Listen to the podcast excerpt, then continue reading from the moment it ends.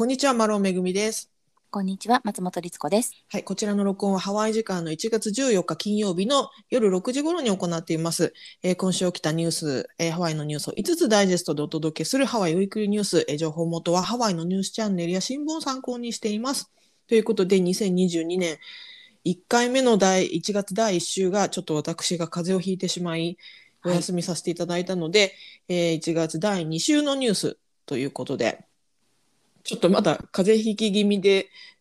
喉がガラガラですいませんが、ね、大丈夫ですか？はい、よろしちょっとお聞き苦しいところがあって申し訳ありませんが、えーよろしくお願いします。はい、お願いいたします。はい、まず一つ目、うん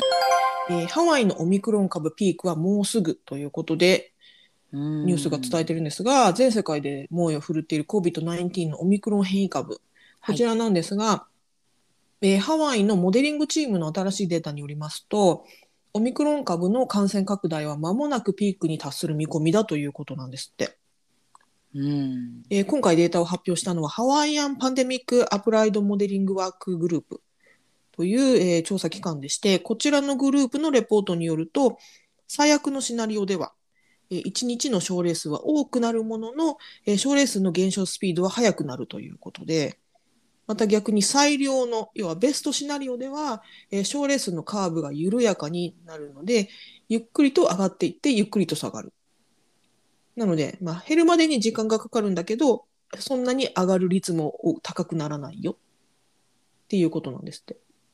うん。でなんかね。う。うんんで、最悪のシナリオの場合、最初言ったガーンと上がって急激に下がる。この最悪のシナリオでは、えーオアフ島は金曜日、つまり今日、えーピークに達するという予想だと。そこ今日でも三千人台でしたけどね。うんまあ、それも。もうすごい数字ですし。あの、ええ、ただね大変な、ことですが。うん、4000人っていう時もありましたもんね。はい。うん、それに比べたらあれですが、えっ、とね、オアフ島はなので、えー最悪のシナリオの場合は、オアフ島は今日がピークという予想で、ハワイ島は来週月曜日にピーク、マウイ島は土曜日、カウアイ島は水曜日、来週水曜日にピークを迎えるというのが最悪のシナリオ。逆に、最良のシナリオ、要はベストシナリオの場合は、オアフ島のピークは来週木曜日、つまり遅くなるということなんですね。うん。来週なんかでも木曜日。うん聞いてるとそれが最良なのか最悪なのかも すいませんわかりませんっていう感じですけどね。ハワイ島は来週金曜日、マウイ島は水曜日、カウアイ島は日曜日にピークを迎えるということなんですって。ね。いやまあだから確かにそのすごく広がっているから、うん。まあねあのーピークアウトする時が来るだろうっていうのはなんとなくもちろん感覚でわねあれですけれどもはい。それが何曜日だ何日だって言われましてもうん。ちょっと、ただまあ、はい。ね、いずれのデータにせよ、来週中にはもうピークを迎えますよっていうことみたいですね。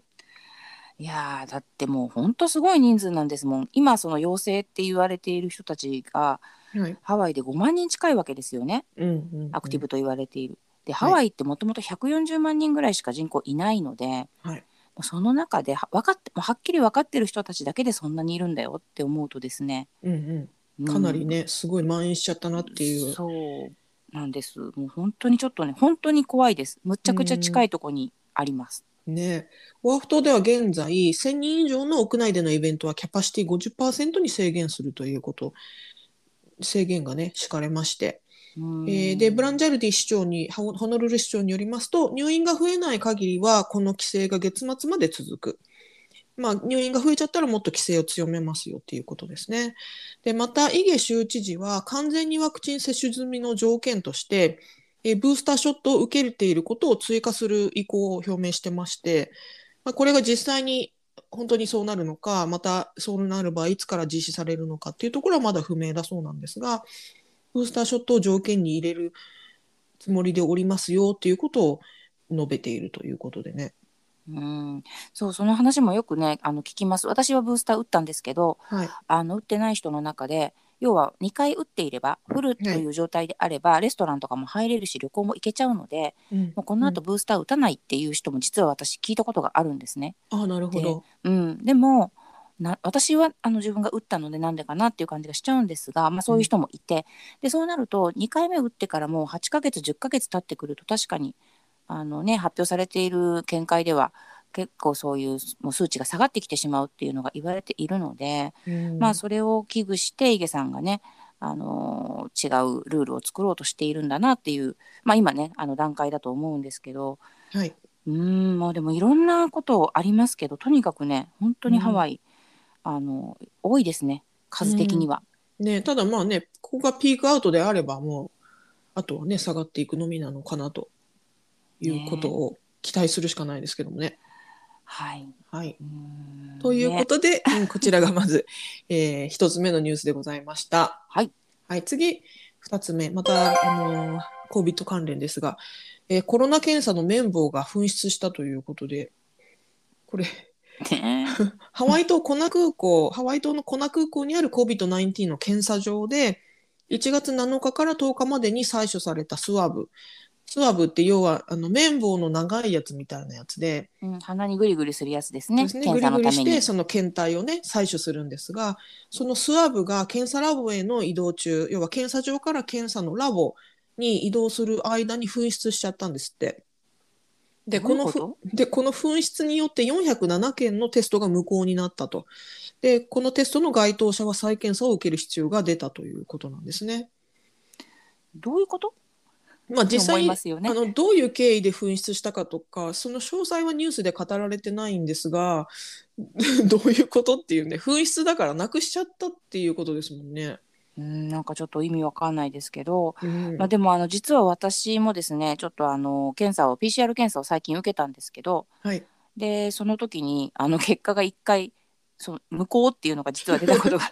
ありまして インバリットっていうのがうん来ました。インバリード。うんインバリットもうすごいドキドキして結果のメールを見たのに、うん。あのポジティブでもそうネガ ネガティブでもなく無効ってすっごいびっくりしてもう一回受けてであのネガティブだったんですけどね陰性だったんですけどはもしかしたら私のも紛失したの？そんなことないと思うけどね。い、ね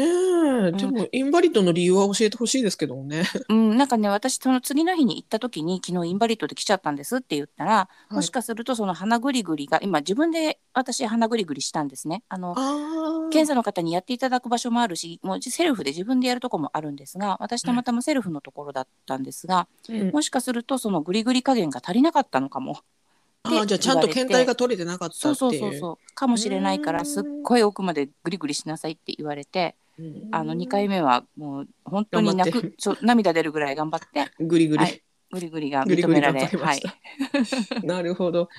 ね。うん、ちなみに私もあの風邪先週引きましたんで PCR 検査を受けたところ陰性でした、ちょっとドキドキしたんですけどもね、ねしますよね。やっぱりはい。あの、インスまあ、あの誰にも会ってないしなとか思いながらやっぱり検査をするとドキドキしますしうん、でもねその検査場も結構ねあの2日続けて行ったんだけど2日目すっごい並んでてびっくりしました。あなんかそのようですね。そういったニュースも出てました。あの検査場がもう長蛇の列だよとかあと検査場だけじゃなくて検査のラボその検体をね検査する。そのラボも人手不足でかなり状況が逼迫してますよっていうはい、もうハワイ、ねうん。オアフ島の中で6か所か7か所あのラボがねあの人手不足でちょっと今一旦クローズするっていうような話もありましたからね。そうですね。で、なお関連情報で言いますと、アメリカ政府は、これハワイだけじゃなくてアメリカ全土なんですが、アメリカ政府は、えー10億個の簡易テストをオンラインで配布する予定という、えー来週水曜日からかな、あのー配布がスタートする予定です。なので、あの検査ッドテストってやつですかねそうです。ね、簡易テストですね。なので、あの、えっと、検査場に行かなくても自分で、そのグリグリをやって、グリグリなのかな、唾なのかな、ちょっとわかんないけど、やって、それを、あの、郵送送ると、検査結果がわかりますよっていうやつですね。うーん。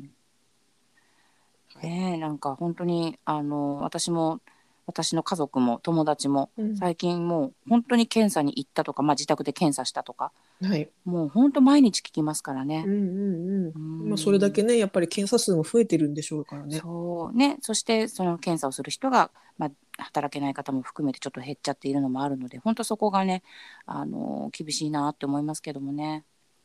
そうですね。はい。ということで、こちらが2つ目のニュースでした。はい次3つ目のニュース参ります。はいえーフライト中に愛犬が死亡、えー飼い主が法的措置を検討しているということでニュースが伝えてます。うんえー先週金曜日、ワイマナロ在住のカップルが愛犬を連れてハワイアン航空でラスベガスからホノルルへのフライト中、えー愛犬が亡くなってしまったことに対し、ハワイアン航空を相手に法的措置を取る構えであるというふうに述べましたと。えー飼い主はワイマナロ在住のクパフさんという方で、愛犬は1歳のイングリッシュブルドッグの豆腐ちゃん。ね豆腐ちゃんなんだよね名前。うんハワイらしい名前ですうよね。んえークパフさんによりますと、えーフライトの2日前に豆腐は獣医の診察を受けており、その時には健康であるというふうに診断されていると。つまり、えー健康状態には問題がない状態で、元気な状態でフライトに乗ったにもかかわらず、えー亡くなってしまったということなんですね。うんで、クパフさんによりますと、ハワイアン航空からの最初の電話では、ただ豆腐がなくなったことを伝えられたのみで、え別の者がすぐに連絡しますと言われたので、待っていたが何にも連絡がなく、えーメールでの連絡も何もハワイアン航空からない状態で、まあ、それに対して非常に不満を持っていると。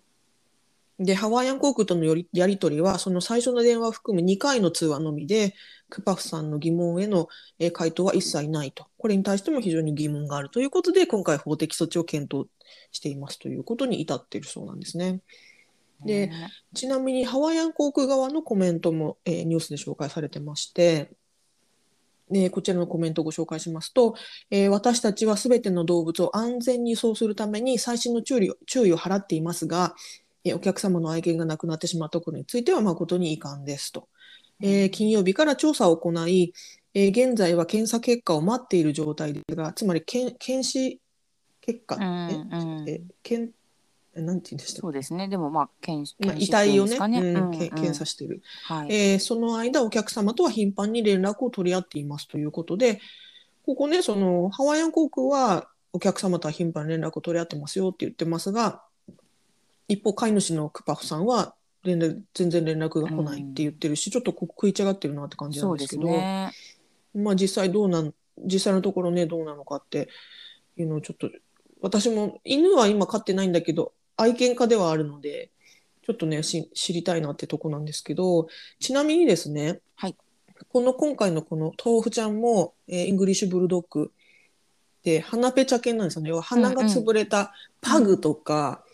ブルドッグとか、そうだよね。そういそう犬種はい、ですよね、犬種。こういった鼻ペチャ犬種は呼吸器系の問題が起きやすい犬種なんですよね。うーん。なので、あのフライト要はその、えー、と高度が上がったり下がったりすることとかあと空気的な気圧の問題とかそういった問題が起きやすいフライトの状況下っていうのは鼻ペチャ犬は確かにかなり健康被害についてのリスクがあるっていうのは言われてるんですね。なので、えー米国系のフライト会社では通常のこういった鼻ペチャ犬の輸送っていうのは受け付けてないところがほとんどで、ハワイアン航空はアメリカで鼻ペチャ犬、鼻ペチャ犬っていうのがちょっと正式な言い方かわかんないんだけど、まあそういう犬種のね。犬種うん。の輸送を受け付けている唯一のエアラインなんですよね。へえ全然知らなかったそれに関してはね、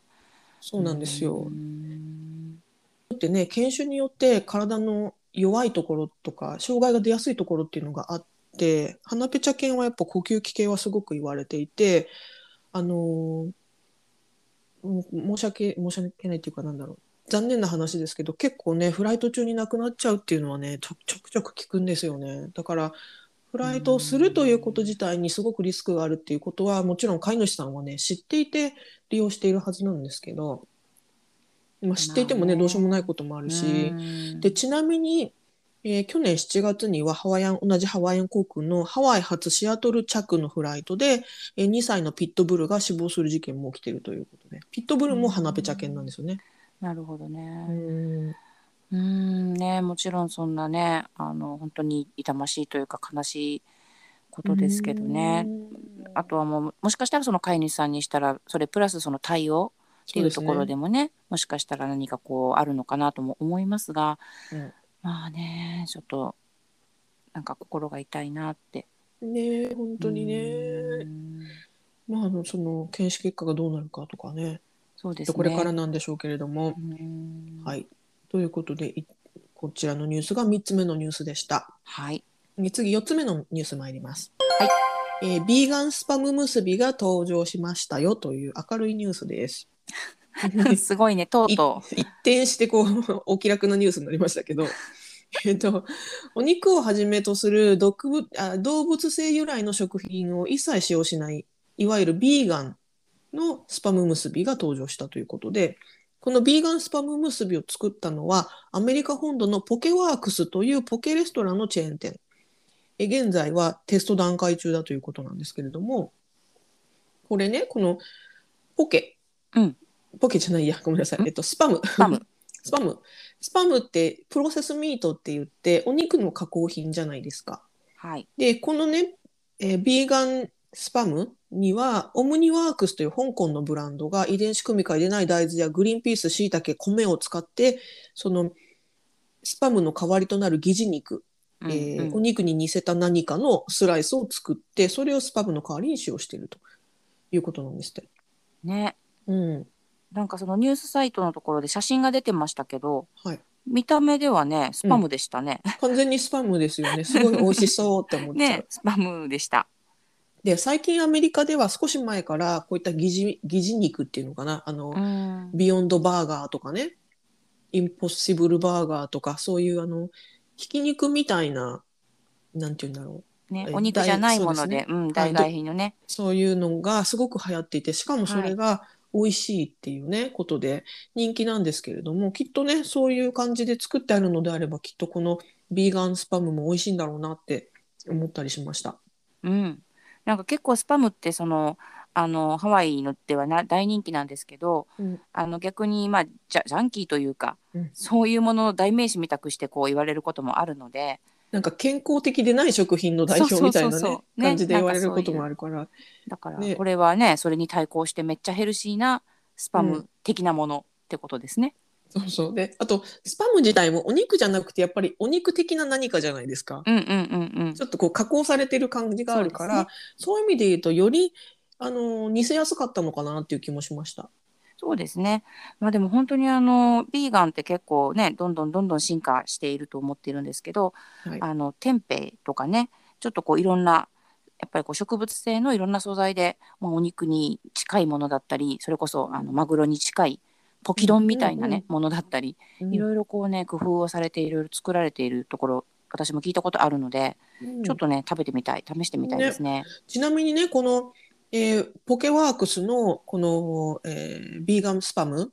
スパム結び、これはハワイでは現在食べれないんですってなぜかというとそのポケワークス自体がハワイにないんですよね。